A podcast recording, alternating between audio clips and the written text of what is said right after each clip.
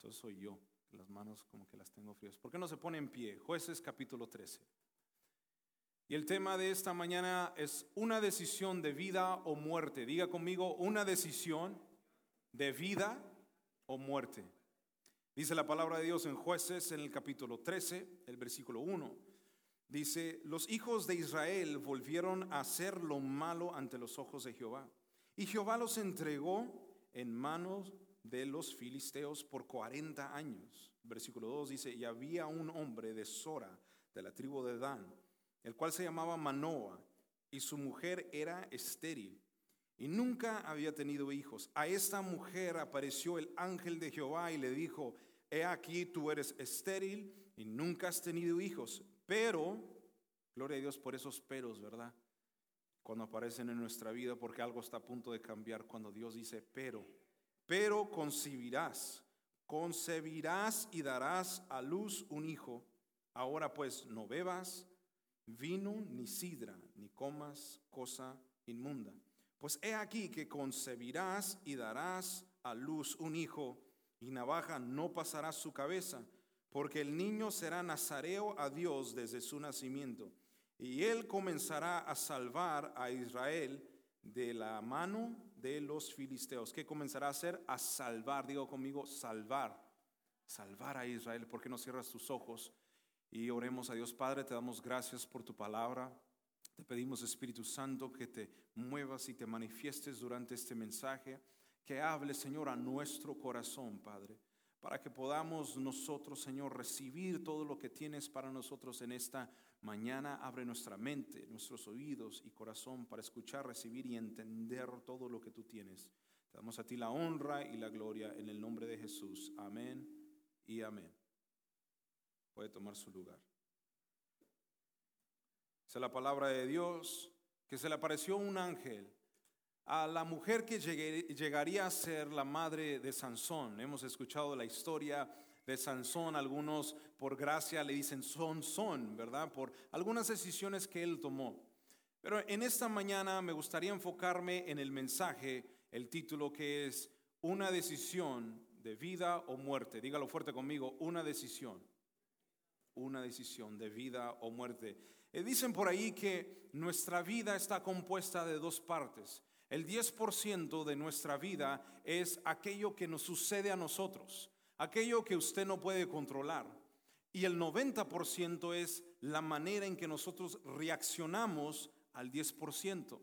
Yo cuando leí eso dije, esto es nada más que filosofía humana, pero mientras yo leía la palabra yo me di cuenta que es cierto porque nuestras emociones nos traicionan, nuestro corazón nos traiciona, de pronto algo sucede y nos molestamos, nos enojamos y en ese momento tomamos una decisión, en ese momento nosotros reaccionamos de cierta manera. Y después nos toca confrontar las consecuencias, los resultados por aquello que dijimos, por la manera en que actuamos, por la manera en que respondimos a las personas, a nuestra familia, a nuestros hijos, a nuestro cónyuge. Nos toca enfrentar eso. Y entonces decimos, es que la vida es difícil. Es que no tengo dinero. ¿Por qué no tiene dinero? Ay, hermano, es que me fui a comprar zapatos de 400 dólares. Me fui a comprar una bolsa por allá eh, de esas de 1500 dólares. Entonces no es que usted no tenga dinero, es que no tiene disciplina. Es decir, se le apareció el 10% una bolsa y el 90% usted se emocionó y reaccionó y dijo, la necesito, la quiero y fue y la compró y ahora dice, es que no tengo para pagar los biles. Es decir, el 10% es aquello que de pronto no podemos controlar, pero el 90% sí lo podemos controlar. Es la actitud eh, en la cual nosotros vemos las cosas, la actitud y los ojos eh, de la manera que nosotros eh, nos enfrentamos a las situaciones. Y hay tantas veces que nosotros como humanos nos enfrentamos a la vida bajo emociones, bajo enojo, bajo frustración. Y entonces vuelvo y lo repito, nos toca vivir con aquellas consecuencias. Y hay decisiones que nos toca sostener por el resto de nuestras vidas. Amén. Hay tanta gente aquí que podemos ser testigos de que tomamos una decisión en un momento, una decisión precipitada, una decisión bajo emoción, una decisión bajo enojo. Y ahora, años más tarde, nos toca vivir con la consecuencia de aquella decisión. Nos toca sostener esa decisión por el resto de nuestras vidas. Las decisiones a nosotros, las decisiones que nosotros tomamos pueden construir nuestro futuro o pueden destruir nuestro futuro. ¿Cuánto dicen amén? Hay tantas decisiones que nosotros tomamos que pueden ser de edificación no solamente para mi vida, su vida personal, sino que afectan no solamente a su vida, afectan a sus familiares y a sus seres queridos alrededor. ¿Por qué? Porque la decisión no solamente le afecta a usted, la decisión le afecta a todos, sus familiares, sus amigos y las personas más cercanas. Y la palabra de Dios me cuenta y me dice sobre la vida de Sansón que Jehová, que los israelitas hicieron lo malo ante los ojos de Jehová, y por eso Jehová los entregó bajo la mano de los filisteos por 40 años. Pero había una promesa, había una misericordia de parte de Dios que venía este hijo, este niño que se llamaría, diga conmigo, Sansón. Y dice la palabra de Dios en ese versículo que él comenzaría a liberar al pueblo de Israel de la mano de los filisteos. Y me llama la atención que en un versículo vemos dos cosas muy interesantes. El último versículo, que es el versículo 5, eh, dice, pues he aquí que concebirá, concebirás y darás a luz un hijo, y navaja no pasará sobre su cabeza, porque el niño será nazareo a Dios desde su nacimiento. ¿Qué podemos aprender de aquí, amado hermano, cuando nosotros hablamos de decisiones y los propósitos de Dios para nuestra vida? podemos entender que una decisión puede desviarnos del propósito de Dios. Una decisión puede, puede aventarte, puede eh, llevarte aún más alto, llegar a tu propósito de vida mucho más antes o, puede ayudarte que todo te vaya bien, como dice la palabra de Dios en Efesios capítulo 6, versículo 1 al 3. Dice, hijos, eh, eh, obedeced al Señor obedecer en el Señor a vuestros padres. ¿Por qué? Porque esto es justo. Honra a tu padre y a tu madre para que te vaya bien y seas de larga vida sobre la tierra. La decisión de honrar a los padres trae un resultado que es que vivir larga vida y que todo te vaya bien. ¿Sí lo vio? Entonces las decisiones puede ayudarnos o puede afectarnos. Lo que viene de Dios viene con instrucciones. Diga conmigo, lo que viene de Dios viene con instrucciones.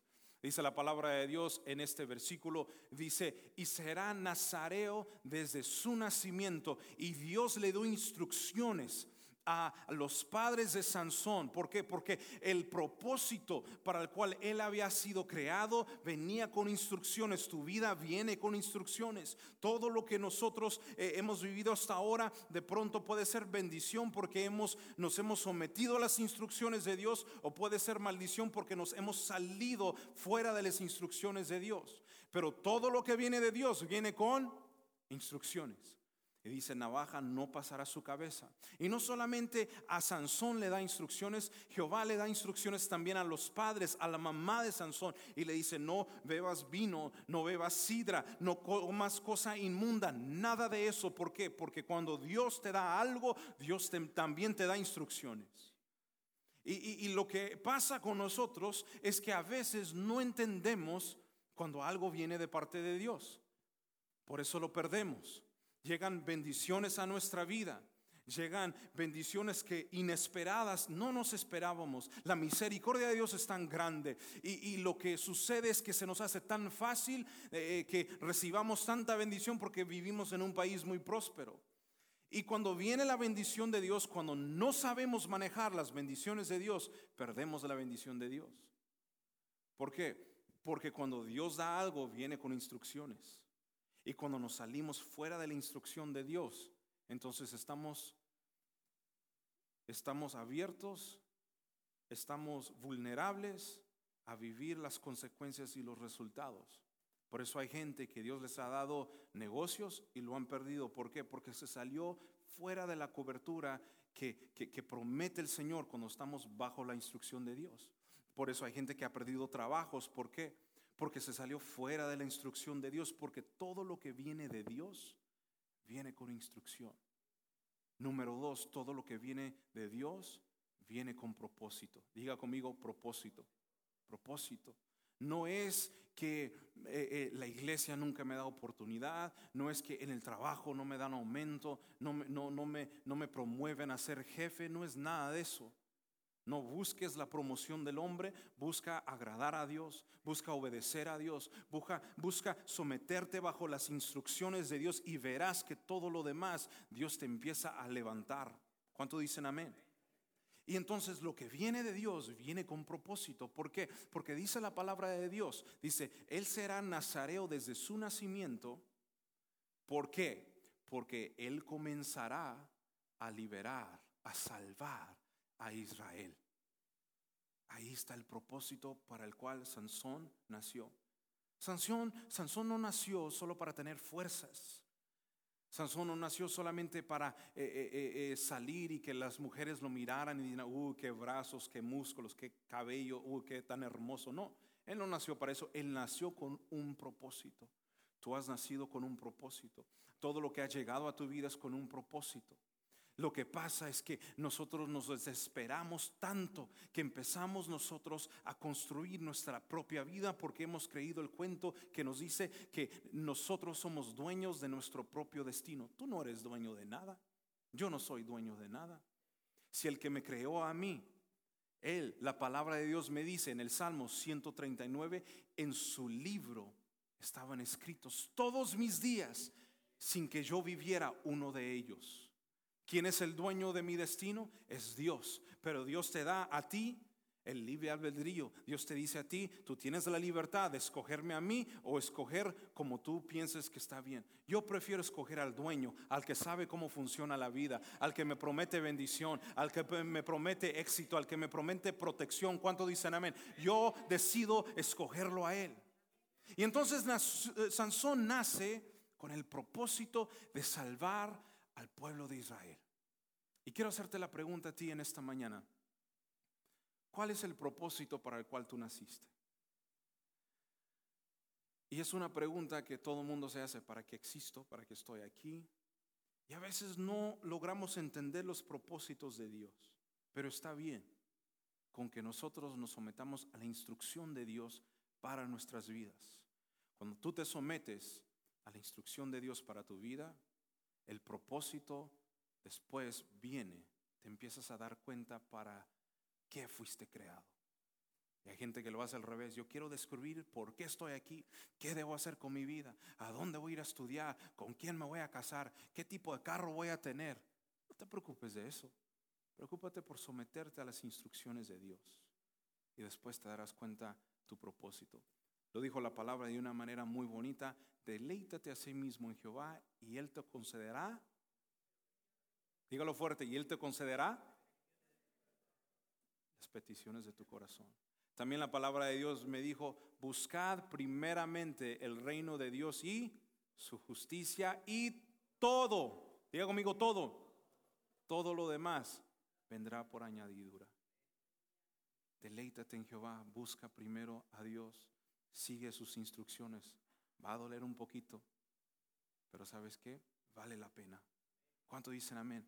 Y en la vida de Sansón nosotros nos damos cuenta de algunas cosas muy interesantes, porque Sansón después crece y, Sansón crece sabiendo que su vida ha sido creada con un propósito, que hay ciertas instrucciones que él tiene, eh, él tiene que seguir, hay cierta manera que él tiene que vivir. ¿Por qué? Porque él es diferente, él no es como los demás, él no es como los filisteos, él aún no es como los demás israelitas, porque él nació con propósito, porque se le fueron dadas instrucciones desde el momento de su nacimiento y él entiende esto y sus padres lo, lo, empiezan a crear de una manera que él entiende y sabe que es diferente a todos los demás. Pero en, en, jueces nosotros vemos la palabra de Dios. En jueces en el capítulo 14 y el versículo 1 dice lo siguiente, si lo pueden poner allá arriba.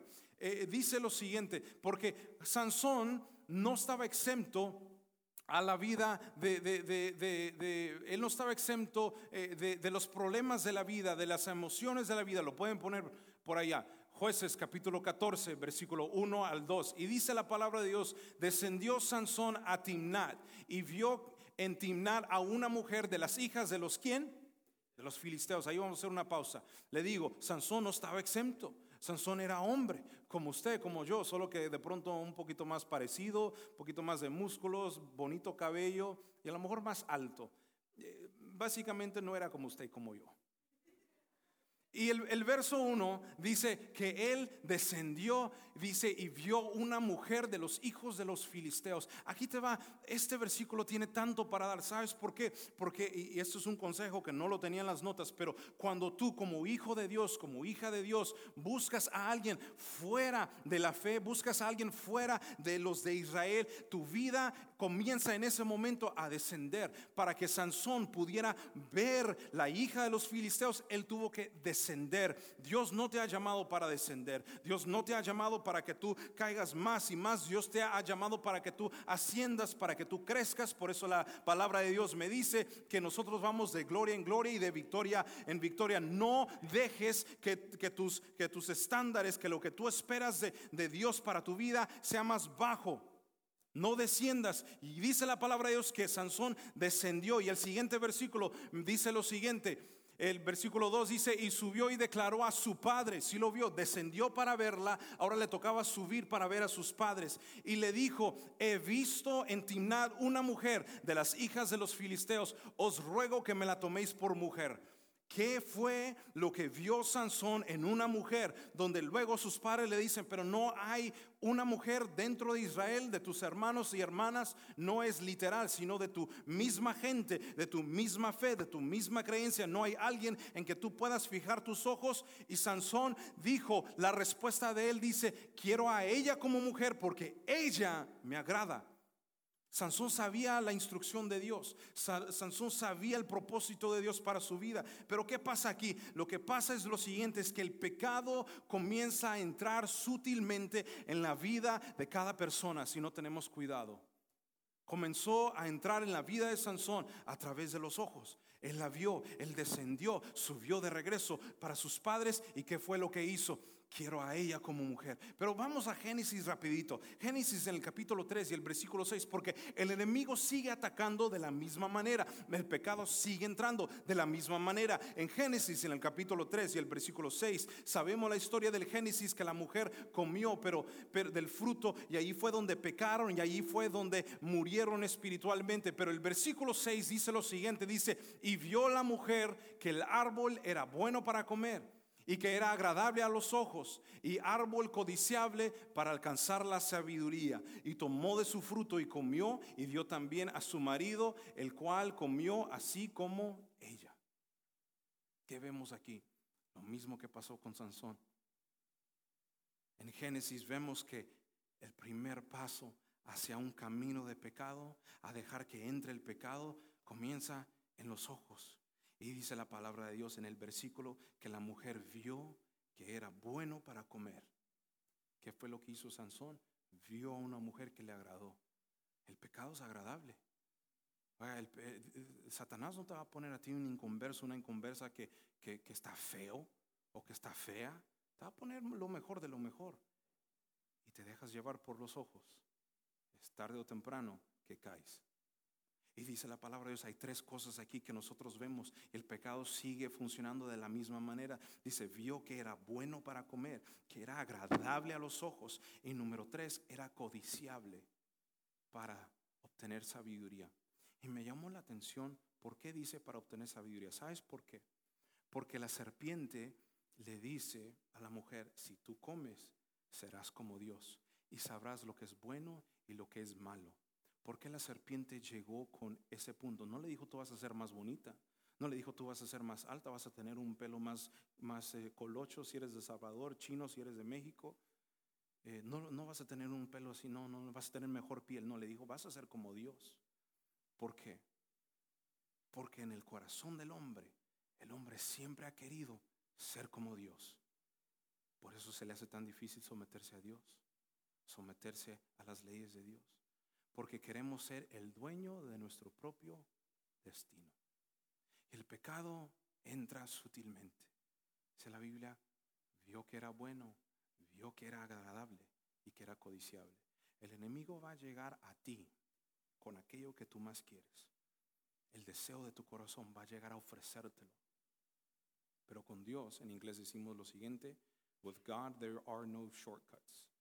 ¿Qué significa eso? Que con Dios no hay un camino más fácil. Con Dios es el camino que Él ha establecido para llegar. Y es interesante que, que entonces allí Sansón se enfrenta a una decisión. Y la palabra de Dios me dice que la tomó como mujer. Y desde en ese momento empezó a traer el pecado dentro de su corazón. Hay tanta gente que por causa de las decisiones que han tomado, ahora les toca vivir con la consecuencia de esas decisiones. Hay gente que dice que no puedo parar de pecar. Es que he intentado, no puedo, no puedo. La palabra de Dios a mí me da una promesa. En segunda de Timoteo, en el capítulo 1 y el versículo 7, dice que Dios no nos ha dado un espíritu de qué? De cobardía, sino de poder, de amor y de dominio propio. Dios no te ha dado a ti un espíritu de cobardía. Si tú has decidido seguir a Cristo, tú no tienes un espíritu de cobardía. Tú puedes salir de, ese hoyo donde tú estás, tú puedes salir de esa vida de pecado donde tú estás. No debes estar ahí porque no fuiste creado para vivir allí y no es el propósito de Dios de que tú sigas allí. Por eso dice la palabra de Dios te ha dado el espíritu de poder. Tienes poder, de amor y de dominio propio. Hablamos tanto de amor, pero hablamos muy poco del dominio propio. Vivimos la vida diciendo que Satanás, que los demonios, que todos los demás tienen la culpa, que la iglesia, ya si es un poquito ya más avanzado, el pastor, los líderes, ese hermanito que está por ahí, está predicando ahí, ese de, negro, no sé qué, quién se cree. Me gustó ese, lo, compré en Amazon, no crea que me costó como 100 dólares, es baratísimo. Eh, por eso lo traigo abierto, porque me mandaron la talla que no era, mire, me quedan. Pues. Pero gloria a Dios. Pero para que vea que uno no, no es hecho de dinero, sino que no puede. Pero empezamos a culpar a los demás. Y los zapatos también los compré en Amazon. Y, fíjese, aquí le voy a abrir un poquito mi corazón. Le tuve que mandar mensaje a algunos jóvenes. Le digo, ¿cómo, me he visto? Es que había comprado unos pantalones este, guindos, pero por ahí se burlaron. Yo cuando entré al cuarto me vio mi mamá, fui y para enseñarles, ya ve que uno de pronto lleva una anda bien inspirado y llegué yo al cuarto y le digo, mira, esto me va a poner para el domingo. dice, ay, pareces la familia peluche, porque yo sé que, yo sé que algunos de ustedes ya lo pensaron y, estaban ya diciendo en el corazón, eh, hasta los zapatos de la familia peluche, pareces el, ¿cómo se llama ese? Ludovico, Ludi, no sé qué. Usted sabe de quién, a quién me refiero. Ya, ríase, ríase, dése una buena carcajada ahorita. Ya, lo estoy presintiendo, ya algunas personas ya, eh, el pastor peluche. Sáquelo del corazón, ahora sí nos enfocamos en la palabra. Amén. Y entonces sí, le tuve que mandar un mensaje a, los jóvenes. Digo, ¿me pongo calcetines? No me pongo calcetines. A ver, ¿cómo se te ven los blancos? El otro me dice por ahí, dije, me voy a poner calcetines. Eh, por si acaso también estaba con, ¿trae calcetines? No, traigo. Por los jóvenes, ¿eh? porque una de las muchachas me dice, pareces Michael Jackson. No, dije, no, me, me los quito porque eran calcetines blancos. Otra joven me dijo, mejor póntelo sin calcetines, te ves más al día. Ok, está bien. Y como uno pues ya va avanzando en edad, ya no es joven, pues como que, ¿verdad? Como que yo no, yo no quiero llegar a ser de esos viejitos, ¿verdad? Que se ponen tenis con un, un cinturón amarillo y pantalón negro y piensan que andan muy a la moda. Hermano, esa moda ya pasó, ¿verdad? Pero regresemos a la palabra. Entonces comenzamos a culpar a los demás nos peleamos con Satanás, con los demonios y decimos que es que Satanás no me deja, Satanás me está tentando. Pero ¿sabe qué pasa en realidad? Lo que pasa lo siguiente, es que a veces no es ni Satanás, ni los demonios, ni el infierno. ¿Sabes qué es? La falta de dominio propio, la falta de disciplina. Por eso Pablo le dice a Timoteo, le dice, ten cuidado de quién? De ti mismo, ten cuidado de ti mismo. ¿Por qué? Porque la, autodisciplina es una de aquellas cosas que nosotros no ejercemos. Lo, lo, declaramos y decimos que Dios nos ha dado espíritu de dominio propio, tenemos dominio propio, tenemos eso, tenemos lo otro, pero muy pocas veces ejercemos la disciplina. Por eso nos toca vivir como vivimos, porque la autodisciplina nos lleva a tomar decisiones que nos van a acercar a Dios. La autodisciplina nos lleva a tomar decisiones que nos van a empujar a encontrar y a vivir bajo el propósito que Dios, tiene para nuestras vidas. No es ni Satanás, eres tú mismo. Y es necesario que nosotros nos sometamos al poder del Espíritu Santo para que el Espíritu Santo nos cambie.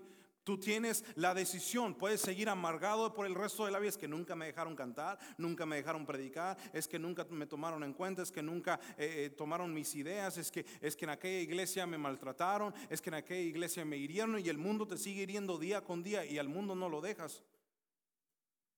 Pero es la disciplina, el dominio propio que tenemos que ejercer en nuestras vidas. ¿Cuánto dicen amén? El dominio propio. Y, debemos entender que haciendo cosas fuera de la voluntad de Dios, fuera de la instrucción de Dios, nos va a llevar a destrucción.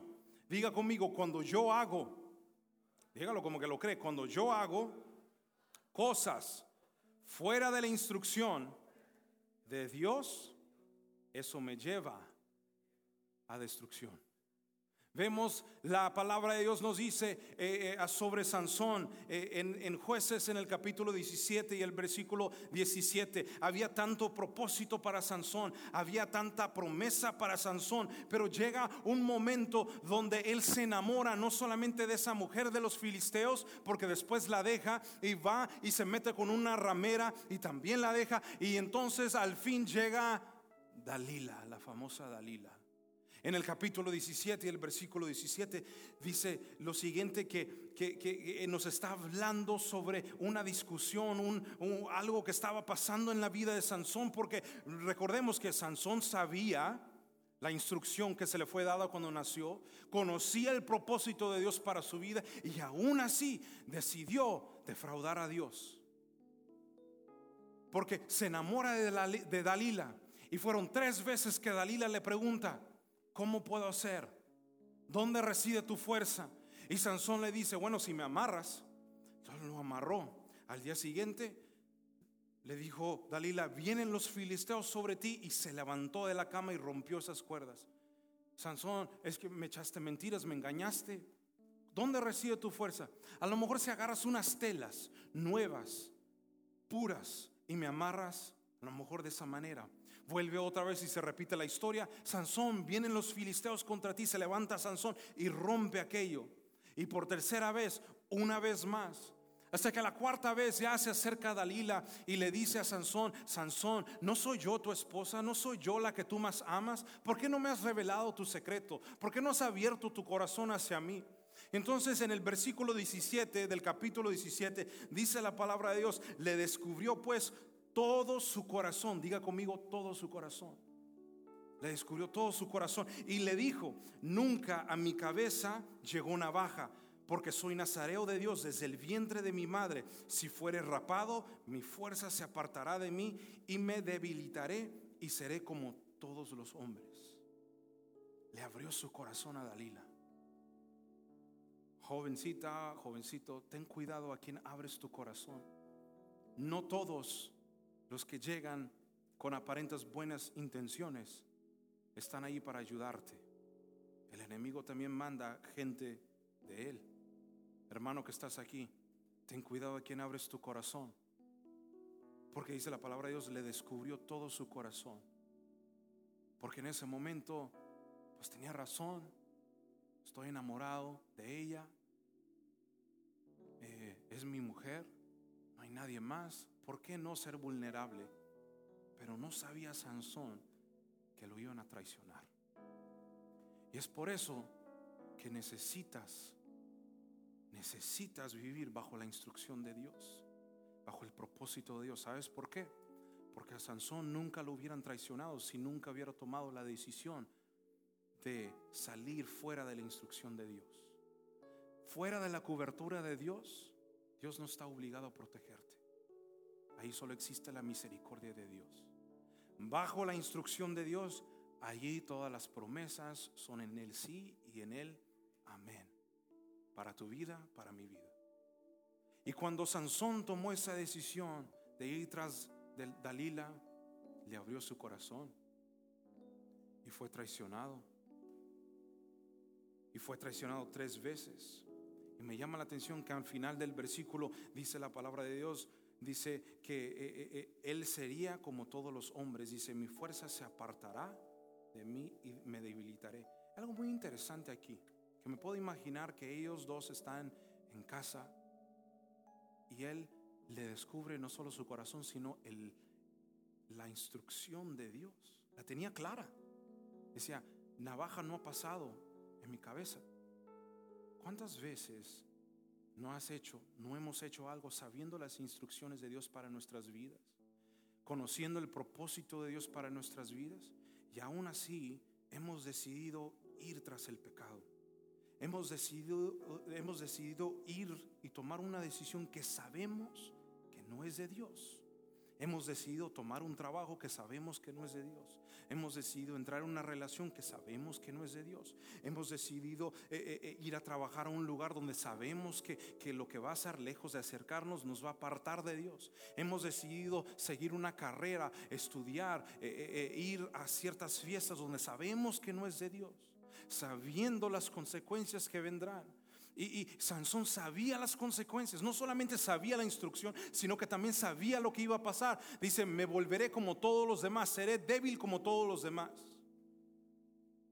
Y una de las cosas que pasa es que cuando nosotros nos sometemos al pecado y decidimos caminar en el pecado, lo que pasa es que te debilitas espiritualmente. Y llegas un momento, y es por eso que hay mucha gente que llega en un momento que dice, hermano, es que yo he tratado de salir, es que yo he tratado de dejar de tomar, yo he tratado de dejar de adulterar, yo he tratado de dejar de fornicar, y no se puede, ¿por qué? Porque estás debilitado, porque el ser humano por sí es débil.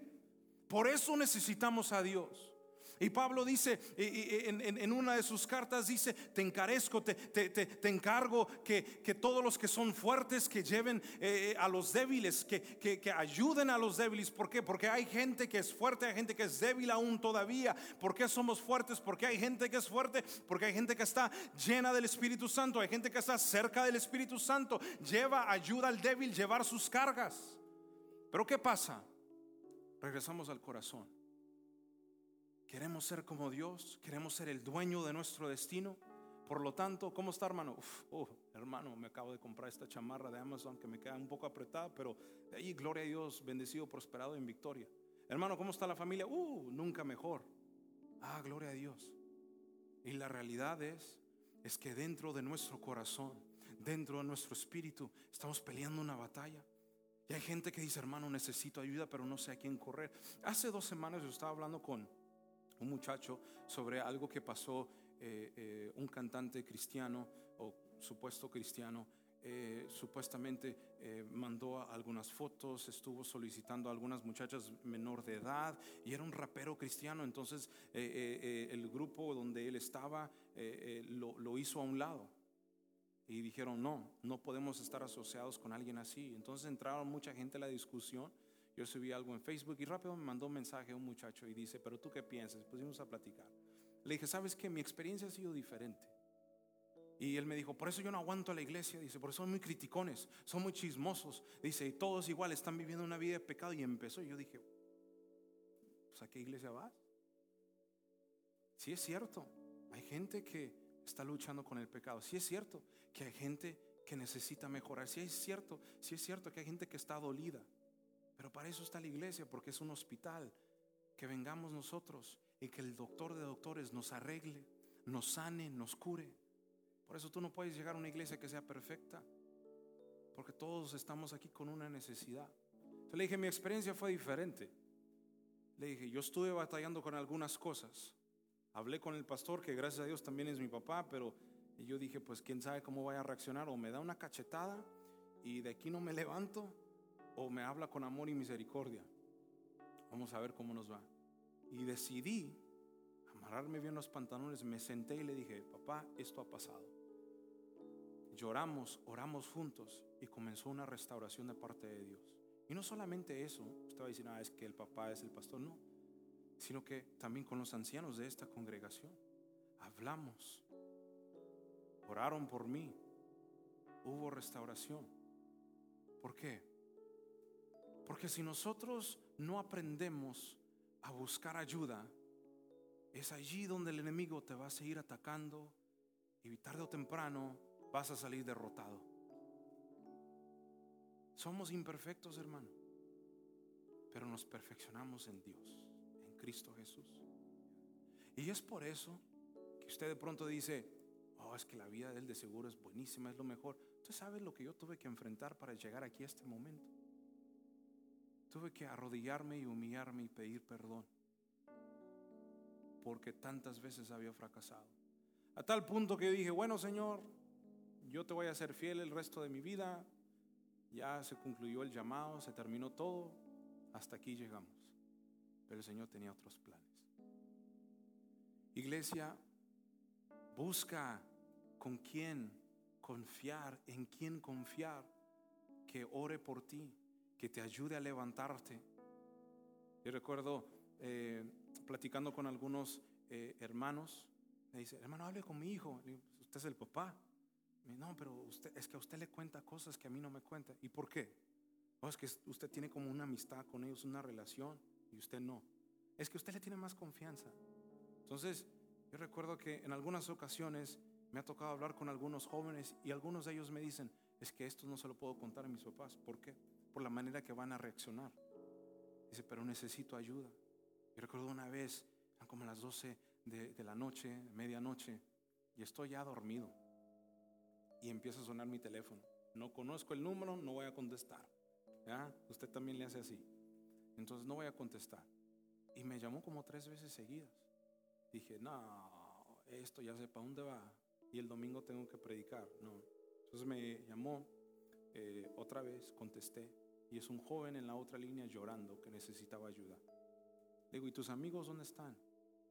No, es que no puedo hablar con ellos. Tus padres no están. Tú eres la única persona, dice, que yo sé que me va a escuchar. Y ese joven entonces llegó a la casa y estuvo llorando por dos horas. Dos horas. Te cuento esto, ¿sabes por qué? Porque siempre necesitamos a una persona en la cual nosotros podamos ser vulnerables, en la cual nosotros podamos ser honestos con ellos y decir, hermano, ora por mí, esto pasó. Todos los que, mira a su alrededor, todos los que estamos aquí, no somos exentos, pero tenemos una promesa en la palabra de Dios que nos dice que Él nos sustenta. Nos dice la palabra de Dios que no nos ha dado espíritu de cobardía, sino de poder, de amor y de dominio propio. ¿Cuánto dicen amén? Ten cuidado con quién abres tu corazón. Hay gente que es muy inmadura, hay gente que es inconstante, hay gente que viene a la iglesia, luego no viene. esas personas no le abres tu corazón. Porque si no pueden mantener una relación cercana con Dios, ¿tú crees que van a ser fiel a decirte cuando te digan, no le voy a contar a nadie, voy a orar? No, busca una persona que esté cerca de Dios. ¿Cuánto dicen amén? Y es el pecado el que nos roba las fuerzas. Es el pecado el que te debilita. A Sansón lo debilitó. Y dice la palabra de Dios en el Salmo 32, verso 3, dice, mientras callé mi pecado, se debilitaron mis huesos. Es decir, se envejecieron mis huesos. No solamente espiritualmente, sino también físicamente. Por eso cuando tú hablas con algunas personas, dicen, es que estoy cansado no sé qué es, estoy cansado. ¿Sabes qué es? Confiesa tu pecado delante de Dios, arrepiéntete. Ahora es el día de arrepentimiento. Cuando tú te arrepientes, llega la salvación, llega la restauración. No sé, ¿qué estás esperando? ¿Qué esperamos nosotros? Sabemos que estamos mal, sabemos que estamos en pecado y entonces ¿qué? ¿Por qué no nos arrepentimos? de gente que sigue allí y sigue allí. Y quiero decirte una cosa, hasta que tú no estés disgustado, hasta que ese pecado no, no, no se te haga mal, hasta que ese pecado tú dices es que no lo aguanto, no lo soporto, hasta entonces no vas a ser libre de eso. Porque hay gente que le encanta, que le gusta. Pero dice la palabra de Dios que eh, al que eh, eh, el Hijo os liberare, seréis verdaderamente libres. Si Jesús te hace libre, serás verdaderamente libre. Y es hasta ese momento que serás verdaderamente libre. Y ya no batallarás con lo mismo, ya no vas a batallar con lo mismo. ¿Por qué? Porque es Jesús el que te hace libre. ¿Y qué pasa aquí? Entonces a Sansón le cortan eh, eh, eh, el pelo y entonces se le va la fuerza. Y dice la palabra de Dios en Proverbios, me recuerda esta palabra, porque Sansón ya van tres veces que está jugando con esto, que, que le dice, bueno, si haces esto, si haces lo otro, de pronto se me va la fuerza. Pero dice la palabra de Dios en Proverbios, dice, ¿acaso tomará el hombre fuego bajo su seno y no se quemarán sus vestiduras? ¿Acaso el hombre no caminará sobre brasas y no se quemará. Con el pecado no se juega. ¿Por qué? Porque el pecado te va a quemar. El pecado no es algo para jugar. Te va a quemar y, después vas a vivir con las consecuencias, con el remordimiento, con, la culpabilidad, eh, eh, sintiéndote que, que todos saben y por eso hay gente que cuando cae en pecado, lo último a donde quiere llegar es a la iglesia. ¿Sabes por qué? Porque cuando llegas a la iglesia, la luz de Cristo brilla y dice la palabra de Dios que nuestro pecado tarde o temprano te va a encontrar, te va a alcanzar. Es imposible que podamos ocultar el pecado porque es una palabra, es algo que es real, que dice la Biblia, no es si te alcanza, sino cuando te alcanza el pecado.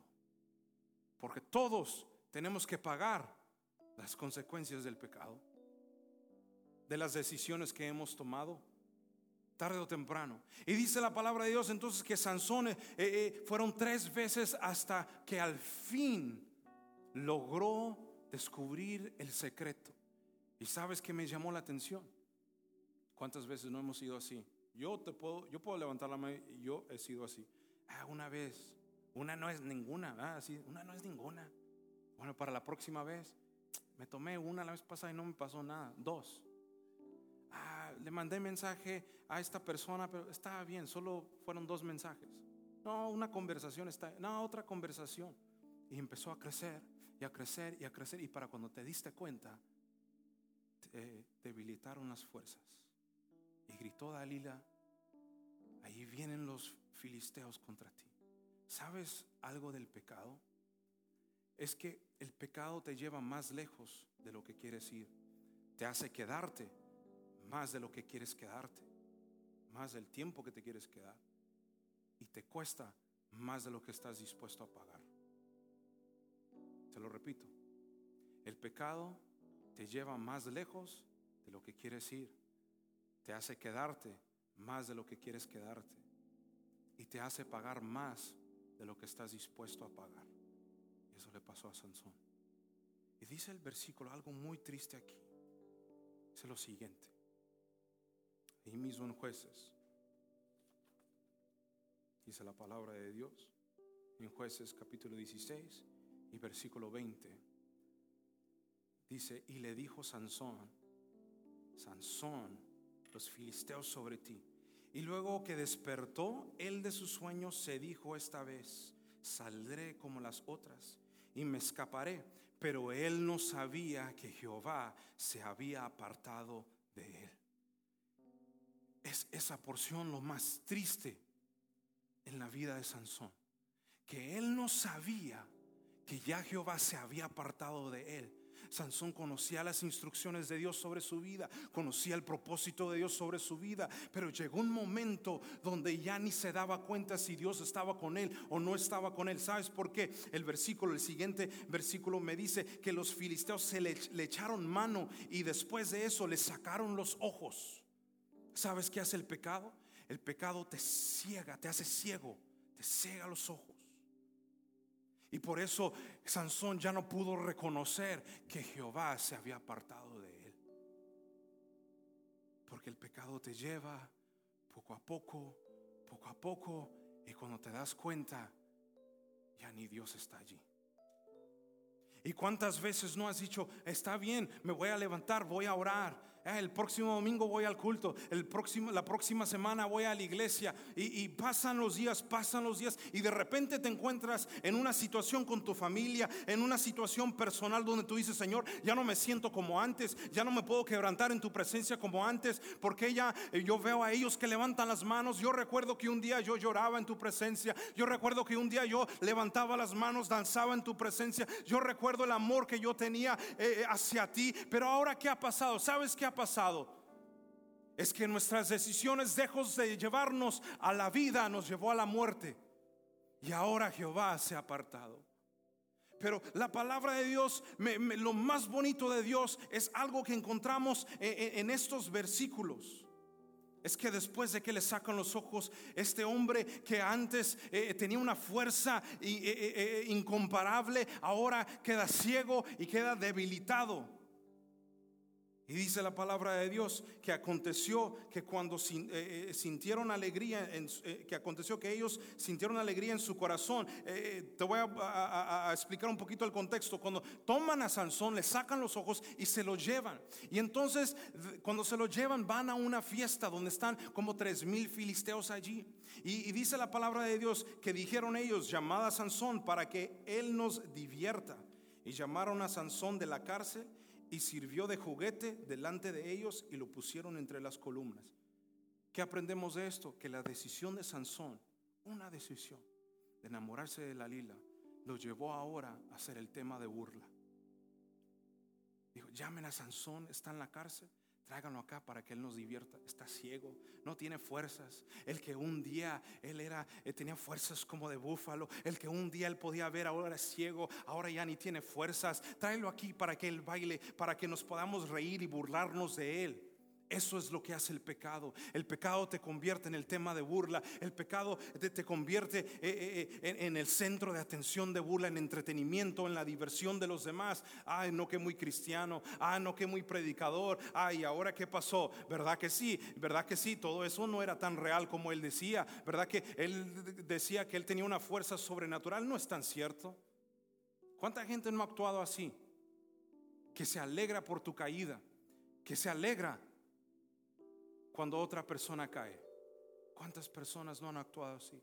Pero dice la palabra de Dios algo muy interesante y esto es la misericordia de Dios para la vida de Sansón y aún la vida tuya. Si tú te encuentras en un momento donde tú te sientes que necesitas ayuda y que se burlan de ti, que van a decir de mí, hay algo muy hermoso aquí que dice la palabra de Dios en Efesios en el capítulo 2 y el versículo 4 dice, pero Dios que es rico en misericordia dice, por su gran amor con que nos amó, aún estando muertos nosotros en nuestros delitos y pecados, nos dio vida juntamente con Cristo. ¿Qué significa esto? ¿Qué es esto? Que Dios es tan rico en misericordia que aunque no te merecías el perdón, aunque yo no merecía otra oportunidad, Dios dijo, te voy a levantar, te voy a dar otra oportunidad y dice ese versículo que después de que se llevaron a Sansón, comenzó a crecerle el pelo nuevamente. Le comenzó a crecer. Tú que estás aquí, acuérdate que es Dios el que tiene misericordia de nosotros. Es Dios el que te levanta. Es Dios el que te da nuevas oportunidades. Es Dios el que dice, te perdono, pero te voy a levantar una vez más. Yo sé que fracasaste. Yo sé que estás dolido. Yo sé que estás herido. Yo sé que estás enojado. Le echas a los demás la culpa. Pero sabes que yo te voy a levantar porque tengo un propósito para tu vida. Porque los propósitos de Dios siempre van a prevalecer. Y el propósito de Dios para tu vida va a prevalecer. ¿Cuánto dicen amén, dale la gloria a Dios, porque Dios no ha terminado contigo.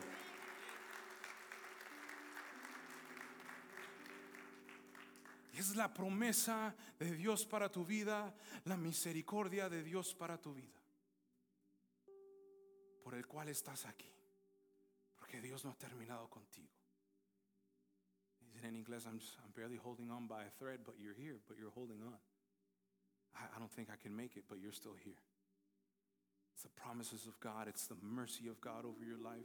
The reason why you're here, because He's so rich in mercy, although you deserve nothing of what you have. But God said, I love you so much. I have so much mercy on you that I'm going to give you more than what you deserve. Es la misericordia de Dios, el amor de Dios, que nos dice, yo sé que tú piensas que no mereces todo lo que tú tienes. Y es cierto, no lo merecemos. Pero es Dios el que dice, te voy a dar más de lo que tú esperabas. Te voy a bendecir, amados llenas. Yo recuerdo que a mí eh, Dios me habló y, yo tenía un anhelo en mi corazón desde niño. Yo dije, Señor, yo quiero predicar, yo quiero ir a, las naciones, yo quiero predicar tu palabra cada fin de semana, yo quiero estar en otro país, yo quiero estar en diferentes iglesias predicando tu palabra, que la gente sea salva.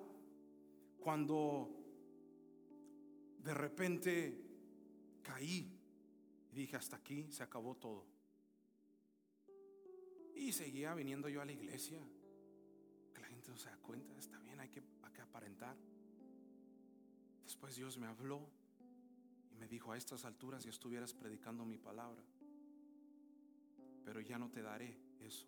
Yo me acuerdo que eso me pegó al corazón. Y esa noche fui a la casa y lloré, lloré como un niño, porque dije, Señor, todo lo que yo quería en la vida, todo lo que, lo que a mí me emocionaba era predicar tu palabra y ahora se fue. Le dije, Señor, pero te hago una promesa, no me voy a apartar de ti, yo te voy a servir porque no puede ser que no tengas propósito para mi vida. Yo sé que tú tienes un propósito. Y empecé a buscar a Dios con todo el corazón. Y empecé, Señor, yo sé que un día, yo sé que un día, yo sé que un día. Y al fin el día llegó. Empezaron a invitarme a predicar nuevamente. Mi padre, que en ese tiempo ni a mí me daba oportunidad, decía, no, tú no, no estás listo. Pero es que estoy buscando, no, no estás listo, no te voy a dar oportunidad. Hasta que de repente un día me llama mi papá, dice, ¿sabes qué? quiero que comiences a predicar. Yo corrí y le di gracias a Dios y lloré y le dije, Señor, gracias por la nueva oportunidad. A lo mejor ya no será cada semana predicando en otra diferente iglesia, en otro país, pero sabes que el propósito para el cual yo fui creado de predicar tu palabra, yo voy a predicar a los jóvenes, voy a predicar en las calles, donde quiera que yo vaya, a los restaurantes, yo voy a predicar. Y es por eso que hasta el día de hoy, donde quiera que yo esté, yo tengo que hablarle a la gente de Cristo. Tengo que hacerlo. Porque dice la palabra de Dios que Él es grande en misericordia. ¿Por qué no te pones de pie en esta mañana? En Deuteronomio capítulo 30 y el versículo 19 dice lo siguiente. Os he puesto delante de ustedes la vida y la muerte, bendición y maldición. Escogeos pues la vida para que vivas. Pero es Dios el que te dice en esta mañana, Pongo delante de ti la vida o la muerte, ¿cuál vas a escoger? La vida nos la da Cristo. Y quiero hablarte a ti en este momento si no has aceptado a Cristo como tu Salvador. Esta decisión de seguir a Cristo no es una decisión de ir a la iglesia, no, es una decisión de tener una relación personal con Jesús. No es una religión, es Jesús, con el Dios del universo que tú puedas tener una relación personal con Él. ¿Qué vas a escoger? ¿La vida o la muerte? Si estás aquí en esta mañana y tú dices, me gustaría entregar mi vida a Cristo, ¿por qué no levanta tus manos y yo quiero orar por ti? O de pronto estás aquí y dices, yo quiero reconciliarme con el Señor porque me he apartado, porque no estoy bien delante de Él. Levanta tus manos, levanta tu mano y solamente quiero orar por ti. Si hubiese una persona que dice, quiero recibir a Cristo, me quiero reconciliar, levanta tu mano. La iglesia orando. Ahí donde tú estás, levanta tu mano y quiero orar por ti. Los intercesores, solo los intercesores del equipo de intercesión me pueden ayudar a orar. Iglesia, ahora te hablo a ti. Sí, la vida puede llegar a ser difícil. Y aunque Sansón conocía las consecuencias de quebrantar la instrucción de Dios, aún decidió, aún decidió tomar el camino de muerte. Y al final del capítulo 17 dice la palabra de Dios, Dios tuvo misericordia de él y pidió que lo llevaran al pilar donde estaba en el centro del lugar donde estaban aquellos tres mil filisteos. Y dijo, Jehová, acuérdate de mí. Y él empujó ese pilar que estaba allí a tal punto que murieron todos los filisteos, pero también murió Sansón. El propósito de Dios siempre se cumplirá, pero Sansón no tenía que morir con los filisteos. Pero Dios tuvo misericordia de él y logró cumplir el propósito. Es decir, el propósito de Dios siempre se cumplirá. Pero la decisión que Sansón tomó, él tuvo que cargar con esa consecuencia por el resto de su vida. Y no solamente eso, sino que también afectó a la familia, porque dice al final del capítulo que llegó su padre, su madre, a llevar el cuerpo de Sansón porque había muerto. ¿Por qué? No tenía que morir Sansón, no tenía que suceder de esa manera. Pero afectó no solamente a Sansón, sino también a su familia. Porque una decisión puede cambiarlo. Una decisión puede traer vida a tu familia. Una decisión puede traer muerte a tu familia. En esta mañana, ¿cuál escogerás? Quiero invitarte en esta mañana, si gustas pasar al frente. Si tú dices, Señor, estoy, me enfrento a una decisión y no sé cuál tomar. Si tú de pronto dices, Señor, quiero tu misericordia que me restaures, pasa al frente, el altar está abierto. Y vamos a pasar un momento en la presencia de Dios. Porque es Dios el que está aquí, es el Espíritu Santo, es Dios el que restaura, es Dios el que trae misericordia, no somos nosotros, es Dios mismo. Y Dios está aquí en esta mañana.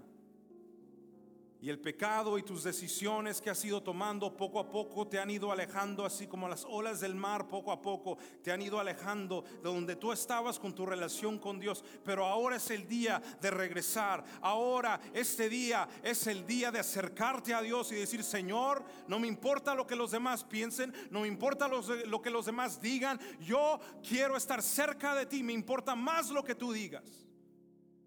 Si tú tienes valor, pasa al frente y vamos a adorar a Dios.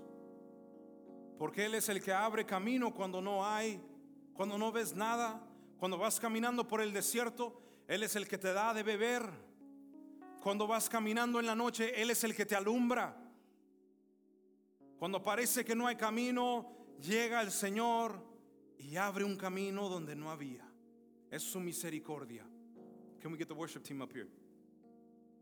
¿Por qué no cierra tus ojos y dile, Señor, en esta mañana yo quiero acercarme a ti? Y de pronto tú dices, Señor, vengo con un corazón quebrantado.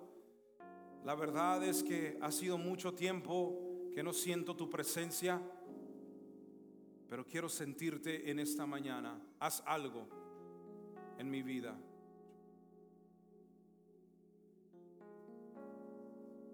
Haz algo en mi vida, Señor. Mientras cantamos este canto, la iglesia puede cerrar tus ojos y adorar al Señor ahí donde tú estás. Hay una unción aquí cayendo La unción del Espíritu Santo mí, que nos restaura, que nos cambia. cambiando mi ser. Muy sencillo, hay una unción. Hay una unción aquí cayendo sobre mí. Buscando esa unción. Cántalo en fe. Aunque no lo sientas, cántalo en fe. Sí, Jesús. Mi espíritu y mi alma se está llenando Con el poder del Espíritu Santo. Hoy mi vida jamás será igual. Mi vida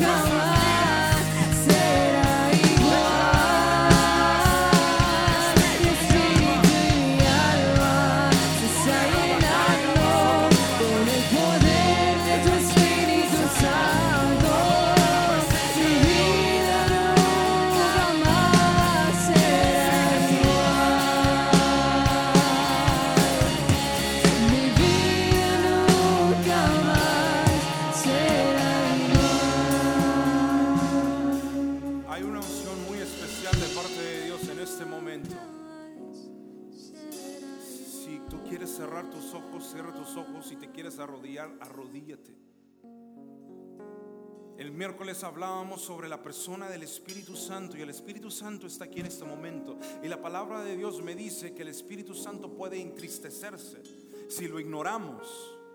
Y ahora está el Espíritu Santo aquí. No ignores el mover de Dios, del Espíritu Santo. Cuan- entre más lo ignoramos, más se va.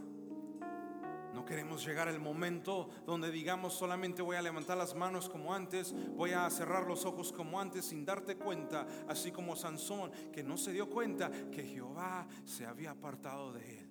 En este momento clama a Dios ahí donde tú estás. En este momento adora a Dios ahí donde tú estás. Vamos a cantarlo una vez más y lo vamos a cantar en fe creyendo, aunque no lo puedas sentir porque no se trata de sentimientos, pero lo vamos a cantar en fe creyendo. Mi espíritu y mi alma se están llenando con el poder de tu Espíritu Santo. Mi vida jamás será igual. Desde este día, dile Señor, mi vida jamás será igual.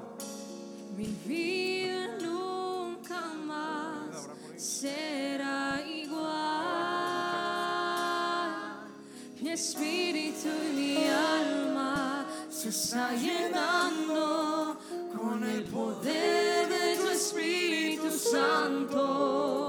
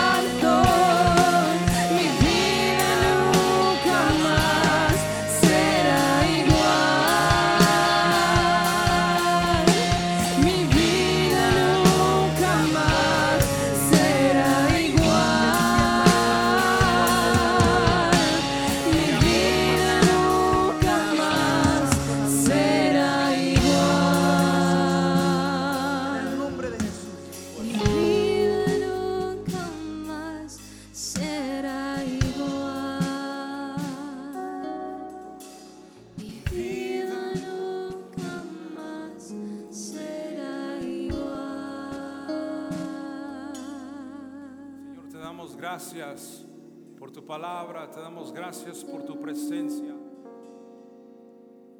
porque tú nos restauras, tú nos sanas, tú nos liberas, tú tienes misericordia de nosotros, Padre. Y te damos gracias por tu misericordia. Te damos gracias, Señor Jesús, por porque aun cuando no hemos merecido tu amor, tú lo das. Padre, gracias por tu presencia, la restauración, Señor, en nuestras vidas. Te damos a ti la honra, te damos a ti la gloria, Padre. En el nombre de Jesús. Amén. Y amén. ¿Por qué no le da un fuerte aplauso a nuestro Dios? Que nuestro Dios es bueno. ¿Cuánto dicen amén? Nuestro Dios es fiel. Amén. Hay alegría, hay libertad en la casa de Dios. ¿Cuánto lo pueden declarar? ¿Cuántos pueden declarar que hay libertad en la casa de Dios? En esta mañana vamos a hacer un poquito, algo un poquito diferente. Nos vamos a despedir con un canto. Pero recuerde que al final allá hay brownies, allá hay unos pastelitos. Todo va para misiones en Brasil. Ellos han pasado un momento de prueba, les han quemado el territorio, todo por allá. Todo lo que se, se recauda se envía para allá para que puedan construir nuevamente. Reciban muchos saludos del pastor también. Todos aquellos que tienen el reporte lo pueden entregar. Y déjeme orar por usted y así nos despedimos también. Padre, yo te doy gracias por tu pueblo, yo te doy gracias porque eres bueno y fiel. A ti la honra y la gloria por siempre y para siempre. Llévanos a nuestras casas en paz. Padre, derrama tu bendición sobre nosotros aún en nuestro hogar. Que este domingo sea un domingo de alegría. En el nombre de Jesús, amén y amén. Denle un fuerte aplauso a nuestro Dios. Amén. Puedo danzar con libertad porque soy tu